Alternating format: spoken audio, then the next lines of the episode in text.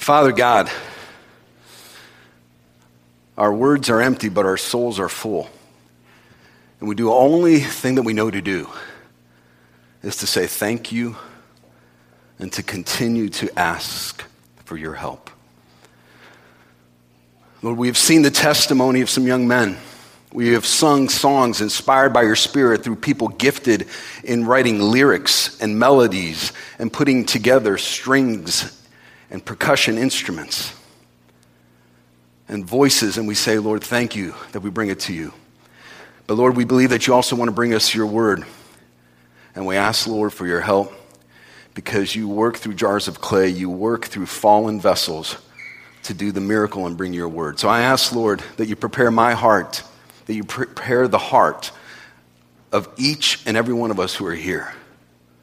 Lord, if we came out of courtesy, if we came out of habit, if we came out of friendship for others, Lord, let us leave in a deeper friendship with you, our Lord and Savior. Lord, we believe that you are blessed and you are honored when we ask much. So we ask, Lord, to take our hearts, pound in the knowledge of you, and bring us closer to you for your honor and for your glory and for your name's sake, we pray. Amen.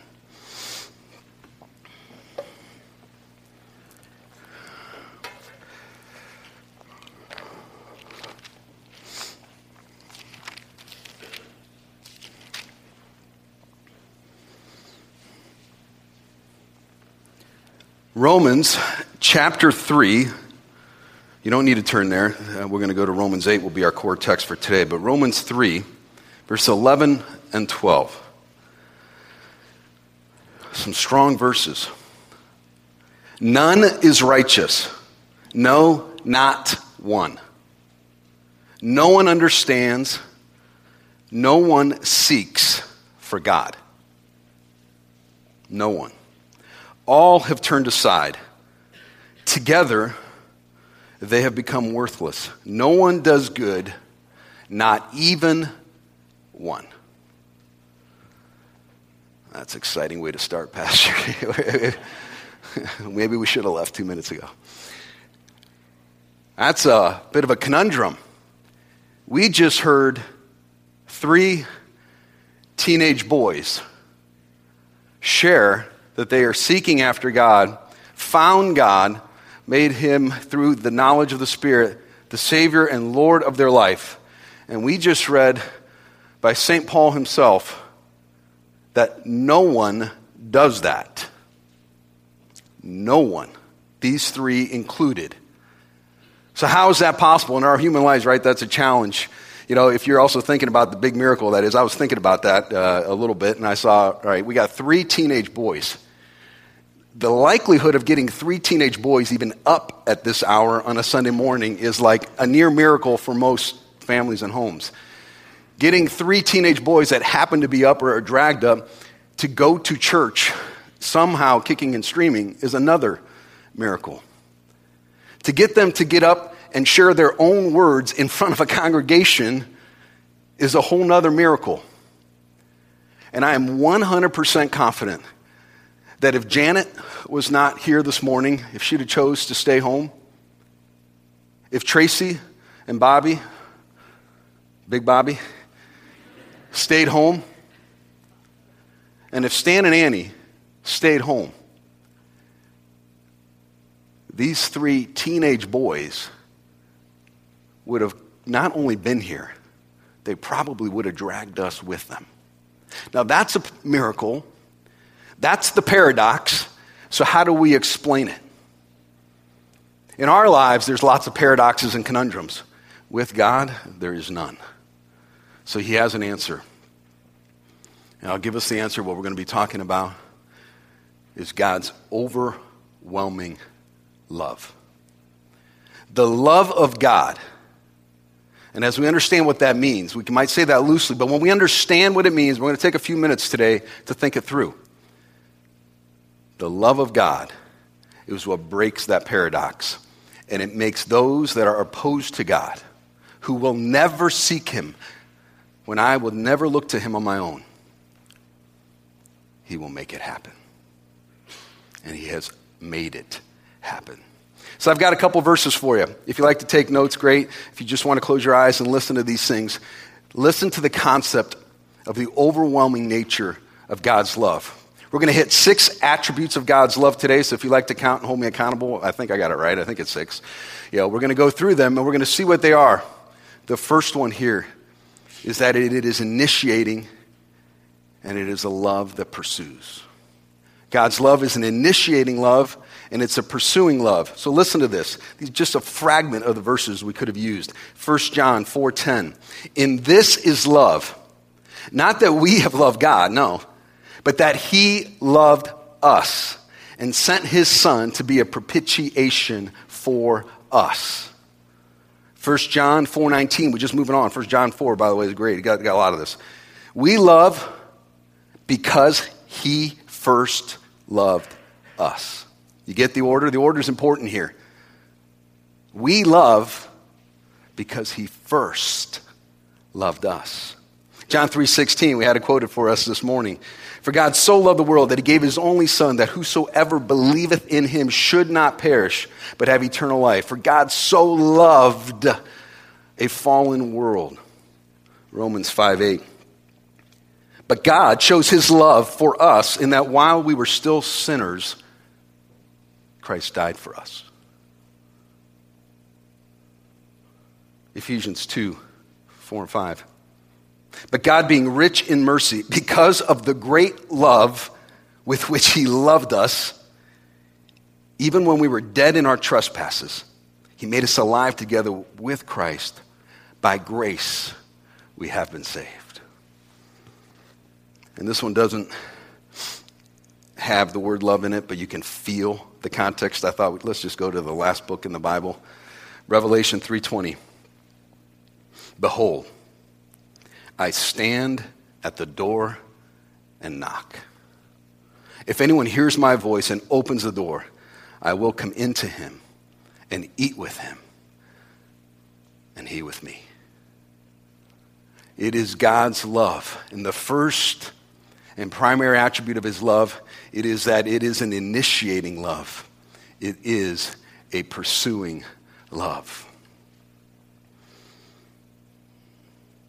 We struggle with this at times. In our lives, we start to get this backwards. Some of this will be speaking to the boys here, but we're speaking to all of us.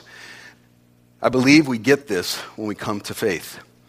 I believe at times it's easy for us to forget this as we live out faith and we put our efforts into it and we work and we make more effort and we sometimes become wrong minded.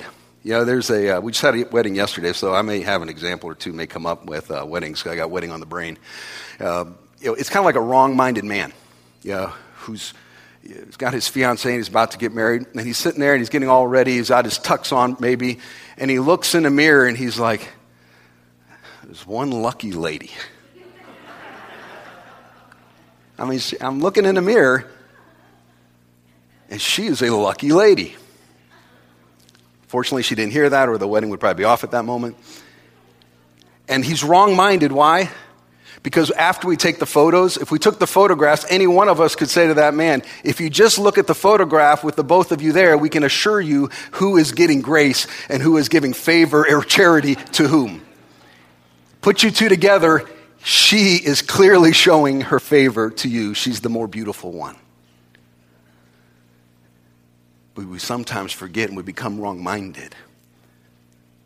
It is God, and because of His love, and because of His grace, not because we were beautiful, oh, because He loved us, that He shows us His favor. And He's willing to come and to stand beside us.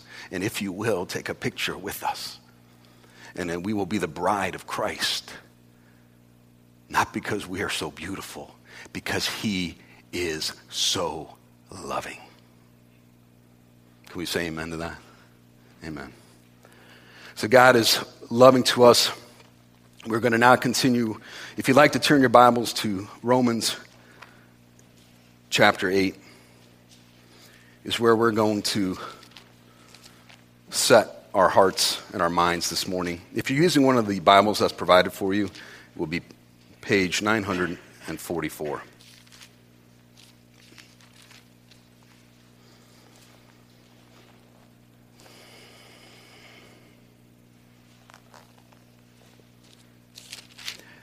We're not going to read the entire passage. We will use it because Paul has all the other attributes in this passage. Look at verse 1. There is therefore now no condemnation for those who are in Christ Jesus. The second attribute of God's love is that it is saving and it is forgiving. For those of you that wanted some really nice acrostic or a simple mnemonic that we could use all this, it's not going to happen. Couldn't come up with it. So we're going to have to do the harder work. And you're going to have to either write it down or remember a bunch of different words. All right? We're going to work together, so you have to deal with it. It is a saving love, a forgiving love. There is therefore now no condemnation for those who are in Christ Jesus. There's a lot going on here. If we look at our lives, and if you want to read something that's interesting and and exciting but challenging as well, Romans 1 through 7. Because in Romans 8, we're basically getting Paul shifting gears and giving us a climax. He's moving us out. He's basically saying through the others, we've had the law, we've tried this, we've given everything that we can, and this law and the standard, I guess in theory, we step back and we look at it from a distance, go, yeah, I mean, I'm a pretty good person. I, yeah, I mean, I can do that, I think. As we get closer and closer and closer and we understand God's law, we're like, oh, oh, I just keep failing and failing and failing. I can't make it. I'm not even close. My jealousy, my anger, my selfishness. Oh, I call it other things. I rarely call it that. Selfishness, my own pride, my vanity, my addiction. It's getting a little uglier and it's getting a little harder. And Paul goes through all of this. Matter of fact, he gets personal in chapter 7. He goes, Everything that I want to do, all those things that are in my mind, that are in my heart, I'm failing to do. And everything that I don't want to do, I'm ending up doing. The good things that I want to do, I can't get to, and it's not happening enough. The ones that I just need to stay away from that had me, they come up more often. Oh, wretched man that I am, deliver me from this body of sin. Basically, he's praying for heaven because in this life, it's not that easy. It's not an intellectual exercise. We make our commitments, and then Monday morning comes, we're like, I thought it was supposed to be easy now. But here's what he's saying. After all of that, with that as a preface for us, there is therefore now no condemnation for those who are in Christ Jesus. For the law of the Spirit of life has set you free in Christ Jesus from the law of sin and death we couldn't help ourselves. We went into verse 2. Number, number one, initiating, pursuing. Second attribute of God is saving and forgiving, no condemnation. And maybe as you read verse 2, the third attribute of God's love is that it is freeing. It is the first time ever in our lives that we're actually, truly free. Before we expand on that, let's read it again. Verse 2 For the law of the Spirit of life has set you free in Christ Jesus from the law of sin and death. What's going on here? There's multiple aspects to this freedom. We think that in our free will, because God created us free will, that we are choosing to sin. When we do something that is contrary to God's character and we doing it willingly, there's that real sense of that. You know, we could not do it or do it. But when all the wind at your back is pushing you there, when every part of our human nature will go there, we may not do it momentarily or the next moment, but we've done it. We can't stop being perfect. We could never do it. So when we do it, in a sense of we're doing something that we almost have no ability not to do we don't really have a freedom from our own nature. So when God comes in and He saves our hearts, we have some freedom. We have it in multiple ways. One, have you ever had something that was on your heart and you knew you needed to get off your chest? And it was just weighing on you. And you're like walking around like this. You're heavy. And you're like, well, why the long face? Oh, gravity, because I got, you don't even know the stuff I'm carrying. And somehow, some way, whatever way, you get it off your chest, you confess it, you share it, What's one of the feelings? certain lightness. The burden that we carry with our sin is heavy. We have a freedom, a release that comes when we transfer the burden of our sin, which we can never fix, the debt that we owe, we can never pay, and we transfer it to the one who wants it. And here's a freedom that comes in the confession. There is a freedom that comes when we are not subject to the law anymore. How exhausting is it to keep being put up against a standard that you know you will continually fail, that I know that I will continually fail? There's no freedom in that. The Bible calls that slavery. We are slave to sin. It uses the term slavery in that sense, in that we have no ability to get out. And third, it is the first time that we have the opportunity the ability to actually not sin. Because we have the power of the Spirit of life, the power of the resurrected Christ within us. So when we say that we are free, and when it says here that God's love is freeing, it gives us the opportunity for a new life that we have never had. So God's love is freeing, and we're excited about that. God's love attribute, I like three words here it's helping, it's assisting, and it's sanctifying. Because some people like different words, so I'm trying to appeal to every one of us here. Helping, God's love is a helping love, it's an assisting love, it is a sanctifying love. Look at verse 11.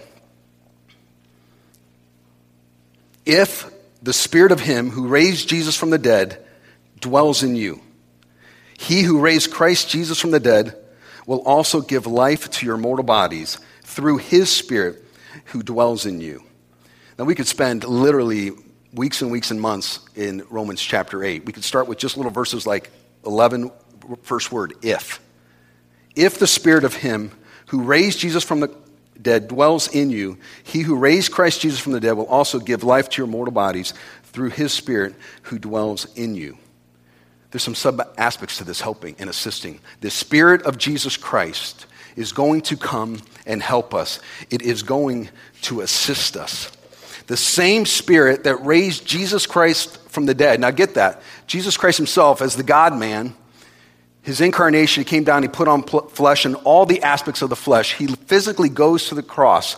He dies a painful death. He is in the tomb. His body is dead. The Spirit of Christ that is able to raise him from the dead is the same Spirit that assists us and that helps us. And sometimes when I say these things out, I just try to get quiet and I just try to sit there and just see, you know, you know, just quit thinking, Stan. Let, let the Lord just give you visions and understandings of these things, right? I see a head nodding, right? You, you, you've been there. So we're sitting there and we're letting God speak to us. And I had this, you know, I was just kind of picturing what's happening in Acts chapter 1 and the end of Luke and some things we've been studying in a personal Bible study. And I'm picturing these disciples that have been with Jesus for a number of years. They physically, basically, wherever he goes, they're with him. And so they kind of got the, you know, when you got the master with you, you know, you, it's, it's kind of good. You're like, yeah, you know, we're with him right, the whole time. And things are good and they have some strength in him. They're confused, they ask questions, but they have a certain strength with him. On the night of his betrayal, when they took Jesus away, and they were separated. You got Peter and you got the others, the disciples were kind of walking behind, they were at a distance. When their Lord was separated from them because he was in the body, being in one place at one time, when they had distance that separated them, how strong were they? Yeah, those of you that have read scripture say not very. Yeah, not very, right? Peter, scaredy cat, ran away. No, I don't even know the guy. I don't, I don't know anything about him. Ran away. And the, the picture I had was if somehow Jesus in shackles, far away, getting beaten, and Peter over here saying, I don't know him, because Jesus is over there, I'm over here. If somehow Jesus could have walked over, physically walked over, put his arms around Peter, hugged him, held his hand, would Peter maybe have said, I do know him and I'm with him? I think so. But he was separated. When Jesus said, It is good for me to go, it is good for me to go because if I go, I'm going to send you a helper. I'm going to send you my spirit, the spirit that's going to raise me up from the dead. So it is no longer, oh, he's in the other town. I wish he was here. Oh, he was here Saturday night. I was gone. It is now Jesus sending his spirit into the life. If, you if you are with me, you are my child. And my spirit, the same spirit, is with us always, now and forever, with us wherever we go. We have that power with us. Amen. That's called help. That's called assistance. That will sanctify us. And when that happened, by the way, have some fun, go home, read Acts chapter 2. When the Spirit came in power, they were told to stay in Jerusalem for a while. When the Spirit came and filled Peter, all of a sudden he looked at those same people, he stood up and said, I got a sermon for you. And he went at it uh, full tilt. What changed? Jesus wasn't over there now, he was here and the same power. So, this is a miraculous power. This is a power that God gives, and it is something that will walk us through our life. Skip ahead, verse 26. Likewise, the Spirit helps us in our weakness. The Spirit helps us in our weakness. The same idea, I'm not going to go over it again, but I wanted you to read it that even the words themselves are there. The Spirit helps us in our weakness. So God does not save us out of his love and then kind of sit back, if you will. If you kind of, you know, it's hard to picture these things, so they're way beyond. Our highest thoughts are an abomination, if you will, to what God really is. But let's say you picture him in throne of heaven and we are here and he's helping us. He is not helping us from a distance. The transcendent, wholly other God moves in with us. He moves into our hearts, into our lives to live with us forever. Why? Because He loves us. He is with us, and He moves in with us. Go backwards, verse 15. Could not go over these things. This wholly other God, it's an intimate it's a tender, it's a closeness. It is a father to son, father daughter. For you did not receive the spirit of slavery to fall back into fear, but you have received the spirit of adoption as sons, by whom we cry, Abba, Father. When we come to Christ, when we are his own, there is no more fear of him. And some might challenge the theology of that, and they would say, wait a minute. I thought the fear of the Lord is the beginning of wisdom. I thought we were supposed to fear God and reverence Him. We do, absolutely. The fear of God, the absolute fear of Him, is for those who don't know Him. And if we do not know Him, we had better, better be fearful. We had better not approach that mountain with unholy hands, because that will be the last thing we do. But when we come to Him, He says, I have not given you the spirit of fear 2 Timothy 1 7, but of faith and of power and of a sound mind. The fear is replaced because he's approachable.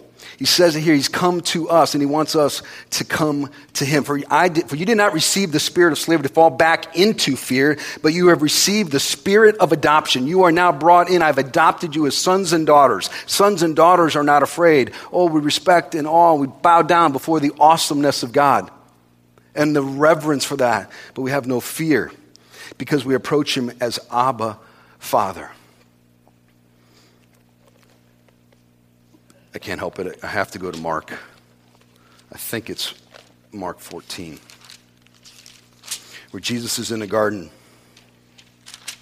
where this passage comes from, where Paul is talking about this. Yeah, Mark 14, 36. And Jesus is in the garden.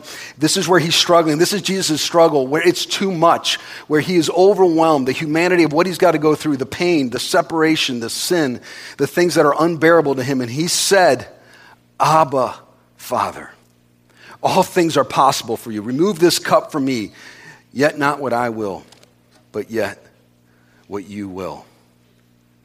When he was praying, Abba, Father, he was basically saying, Daddy or Papa.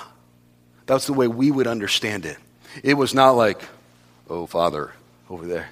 It was, I am here. I am your son. I am your daughter. And I'm hurting. And I'm struggling. And I'm not sure I can do it. Please help me.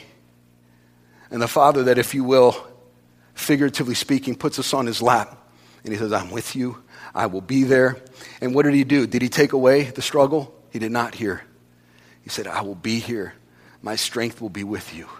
I will help you in your weakness. And I love you. Hang in there.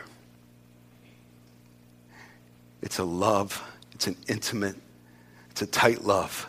And when we struggle and when we need help, God is not pleased if we're too embarrassed to ask. He knows our weaknesses and He wants us to come to Him.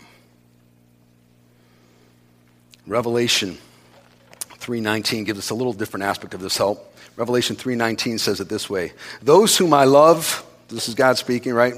Know, by the way, we had Revelation 3. I don't know, was that you, Shane? You know, Revelation 3, or was that Bobby? I forget which one had Revelation 3. Uh, For those whom I love, I reprove and discipline.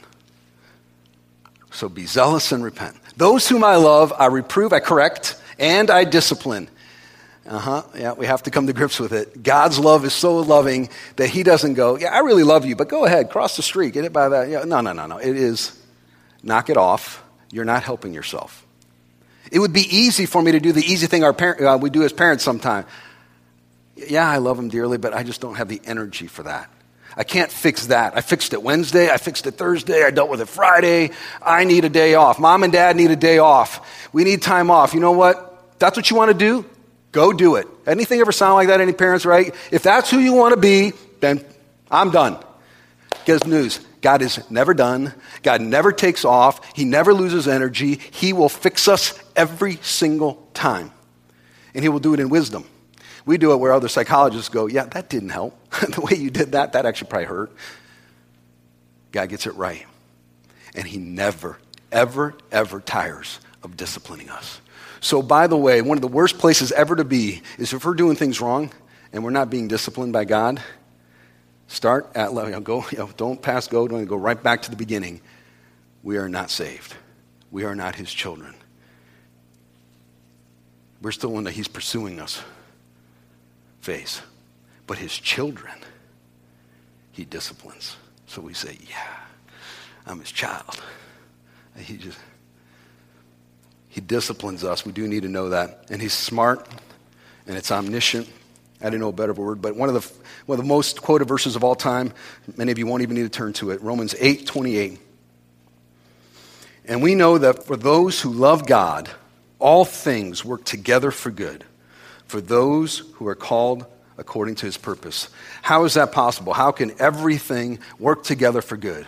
First of all, there's conditions there. To those who love God and those who are called according to his purpose. Because us going to hell is not going to be the thing that is good for us. And if we're not called according to his purpose and we do not love him, it will not work out the way we might want. But if we love him and we say, Lord, you're, you're the Lord of my life, I need your help.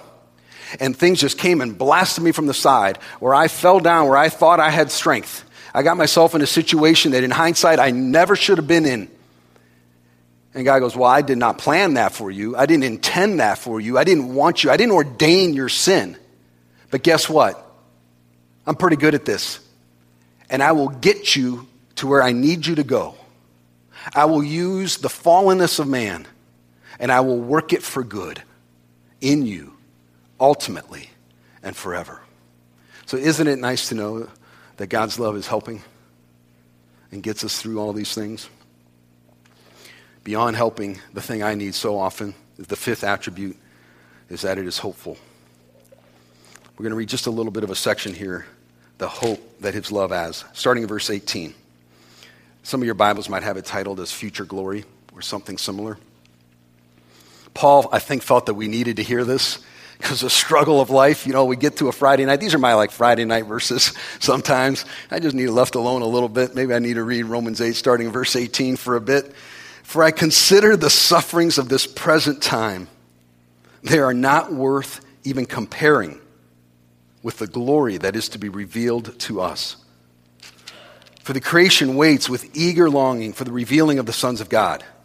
For the creation was subjected to futility, not willingly, but because of him who subjected it in hope, that the creation itself will be set free from its bondage to decay and obtain the freedom of the glory of the children of God. For we know that the whole creation has been groaning. Can, you kind of feel that sometimes the earth, you know, even hear that, you know, you know, you know, Democrats, Republicans argue about these things all the time. You know, is the earth really groaning or is it okay? Well, I'll tell you here, the Democrats are right. Know, it's the idea of groaning. I'm sorry for you. I'm not being the right crowd here to say that, but you know, it's groaning. The earth itself is groaning together in the pains of childbirth until now. And not only the creation, but we ourselves we ourselves, we humans, we have the first fruits of the Spirit. We groan inwardly and sometimes outwardly as we wait eagerly for adoption as sons, the redemption of our actual bodies. For in this we hope, and in this hope we were saved. Now, hope that is not seen is not hope.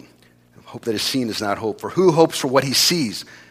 But if we hope for what we do not see, we wait for it with patience. When we get to the end of our rope, when the physical pains of our body, the cancers that hit us, the emotional challenges, all the struggles of this life, when we're just trying to prick the rose, put the roses together and put the beautiful roses, and the thorn cuts us and we're bleeding. And we're like, ah, oh, we groan inwardly. Or the cross we've been carrying is so long and so many years and so challenging. Lord, how many people, believers, you say, Lord, take me home already? We work all week long to push the boulder up the hill. There's a good brother of mine here. We like to talk about this once in a while. We push the boulder up the hill. We got it up about three feet. We turn around for a split second and it's down four feet. And you're like, oh, next week I'm starting a foot back and I got to push it back up.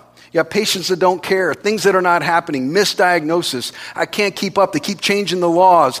People are hurting. There's pain. We're crying. A child dies, and the creation itself is longing. Our hearts are longing. Our bodies are longing for that future glory. And what is he telling to us here? It is coming, it will be there. We are not saved for this life only. We say, Amen. We're saved for eternity.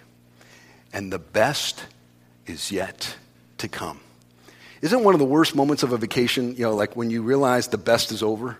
In that moment when you still have a lot of good stuff, you know, what, some, for me sometimes it's that halfway point. I kind of got it right. It's 3.15 on a Tuesday afternoon. And at 3:16 I'm a little like, "Oh, you know, oh, you know, we got to go home. Or you've done the, big, the thing you've been looking forward to, the one thing you wanted to see. You can't wait. You've been waiting a year. You go do it. Like, what now?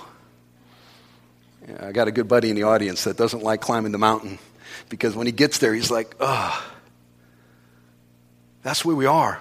So, guess what God did for us? Forever, forever, and forever, for the rest of our life, for eternity. When we're a billion years in eternity, the best will be yet ahead. That's a loving God. That's a loving God who gives us a tremendous amount of hope. Concluding us with the sixth attribute He's everlasting and it's conquering. His love is everlasting and it's conquering. We're going to kick this off. We're going to conclude it as Paul himself concludes it, starting in verse 31 through 39 as we conclude. If you study Paul out a lot, if you read some of his letters, he does these things where he's kind of writing, he's writing technically, and he's always the technical level that God used him for the preciseness of words and concepts and thoughts. Scholars could spend the rest of their life trying to find issues, and you're like, oh, you could not have wrote it better than that. Yeah, you could not have. But then sometimes, as he's doing all that, he just kind of goes like this. It's like his pen gets big, and the momentum is increasing, and he just like just, it's just like he soars up with the eagles. Romans chapter eight, verse thirty-one to the end, is one of those moments where God in His Spirit just lets Paul go. So listen to what he has to say about his eternal love, the everlasting nature of his love, the conquering nature of his love. What shall we say to all these things?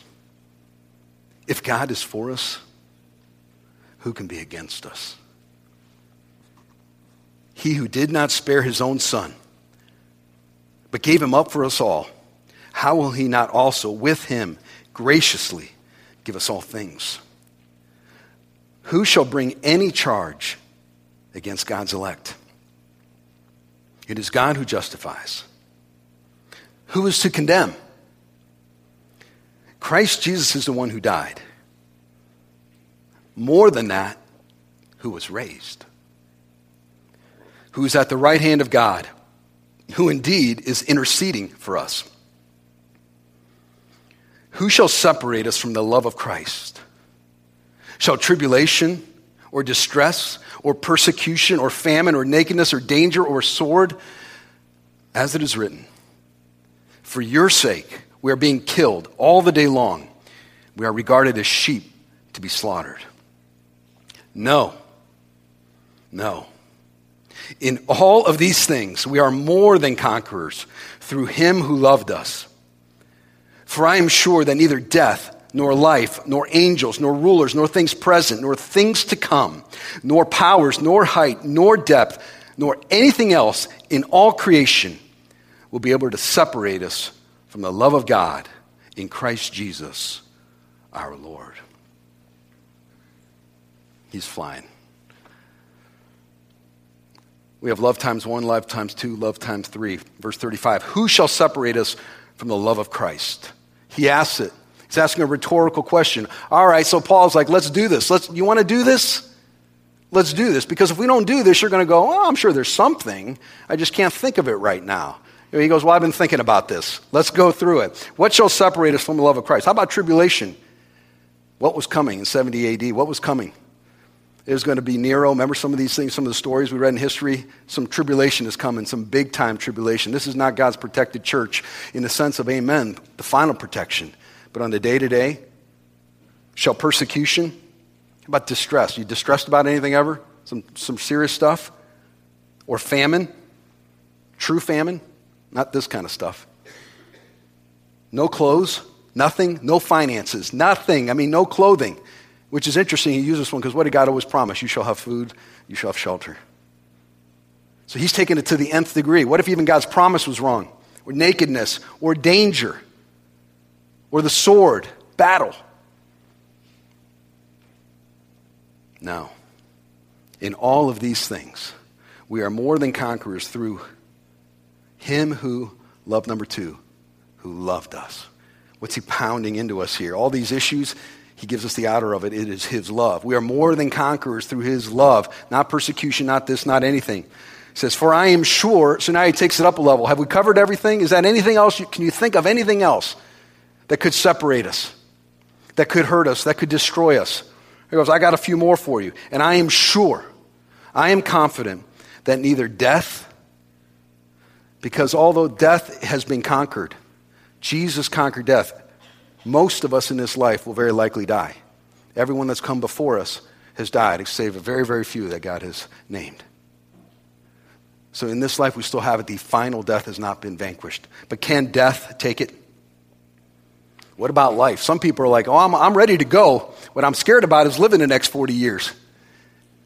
If you knew me, I'm not good with giving me a week. I'll, I'll mess things up. Give me 40 years, I'm pretty nervous. He said, No, not death, not life. Not death, not life, nor angels, nor rulers, kings, presidents, powers, monarchs, CEOs that don't like us. Nothing. Not things that are present, not anything that is to come. Now we're getting broader. He's finishing in breath. Nor powers. You start now, I've named personal powers, but let's go things that are more powerful. Nature itself, the way you look at it. Things that happen. The demonic world, the demons that exists, powers. Nor height, not know, things that are up in the heavens or the stars, not things that are in the earth, if you will, the core, nothing in the depth. And here's how he finishes nor, in case I've missed anything, nor anything else in all creation. If there are hundreds of universes, or thousands, or millions, or billions, nothing ever that I have created, and anything that is, I've created Nothing in all of creation will be able to separate us from love times three. Nothing in all of creation will be able to separate us. Friends, I hope it's clear we do not boast or have confidence in our own abilities. That would be silly and beyond dangerous.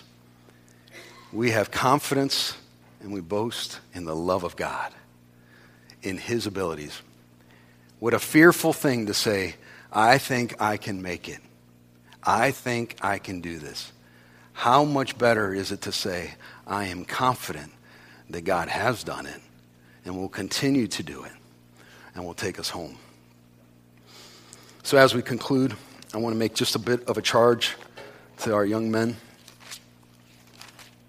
Because we're blessed to have three teenage young men, I just felt it was appropriate to read 2nd, 1 Timothy chapter 4.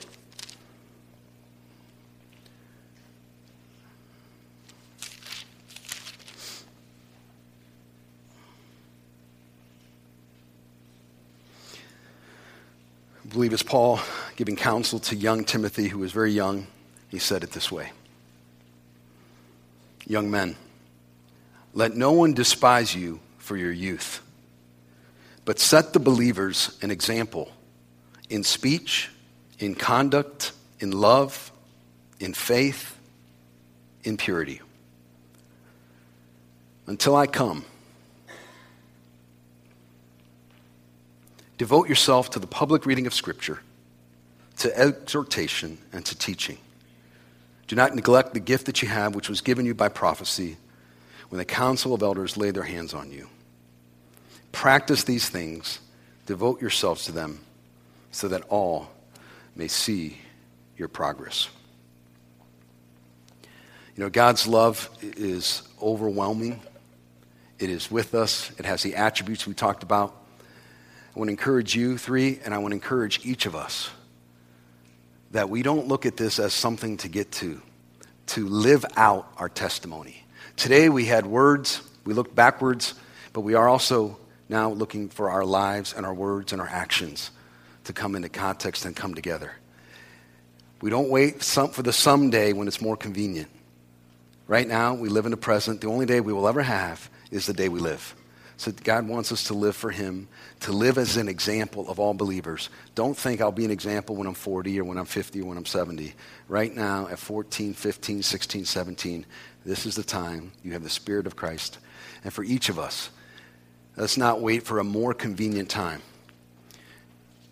If the Holy Spirit is pursuing you right now, if He's initiating with you, let Him have His way. Let him have his way. He will be loving beyond your comprehension.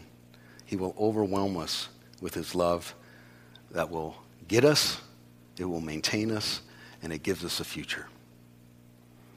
Can I ask for us to bow together and pray? Father God, we are so thankful that you are still changing lives. We are so thankful, Lord, that your Spirit is the same Spirit and the same power that resurrected our Lord Jesus Christ from the grave. Lord, we're thankful that your Spirit has preserved your word, that we can look into your word and we can see, we can understand, so we get rid of the silly ideas that we have, that we, the made up constructs of God, that we, that we make it up ourselves, what is convenient or acceptable to us. We, Lord, we are thankful that you have allowed us a glimpse of you the true you, who you really are. And we understand, Lord, that you are love. We ask, Lord, that you overwhelm us. Lord, we ask you to frustrate our will, to never give up on us, to hold on to us, Lord, when we are faithless, as your word says, that you are continue to be faithful. Lord, we ask that you take everyone here, all those of us that can hear your words now, that you grab a hold of our hearts, that we confess that you are Lord, and that we take your power to live for you. In your name we pray.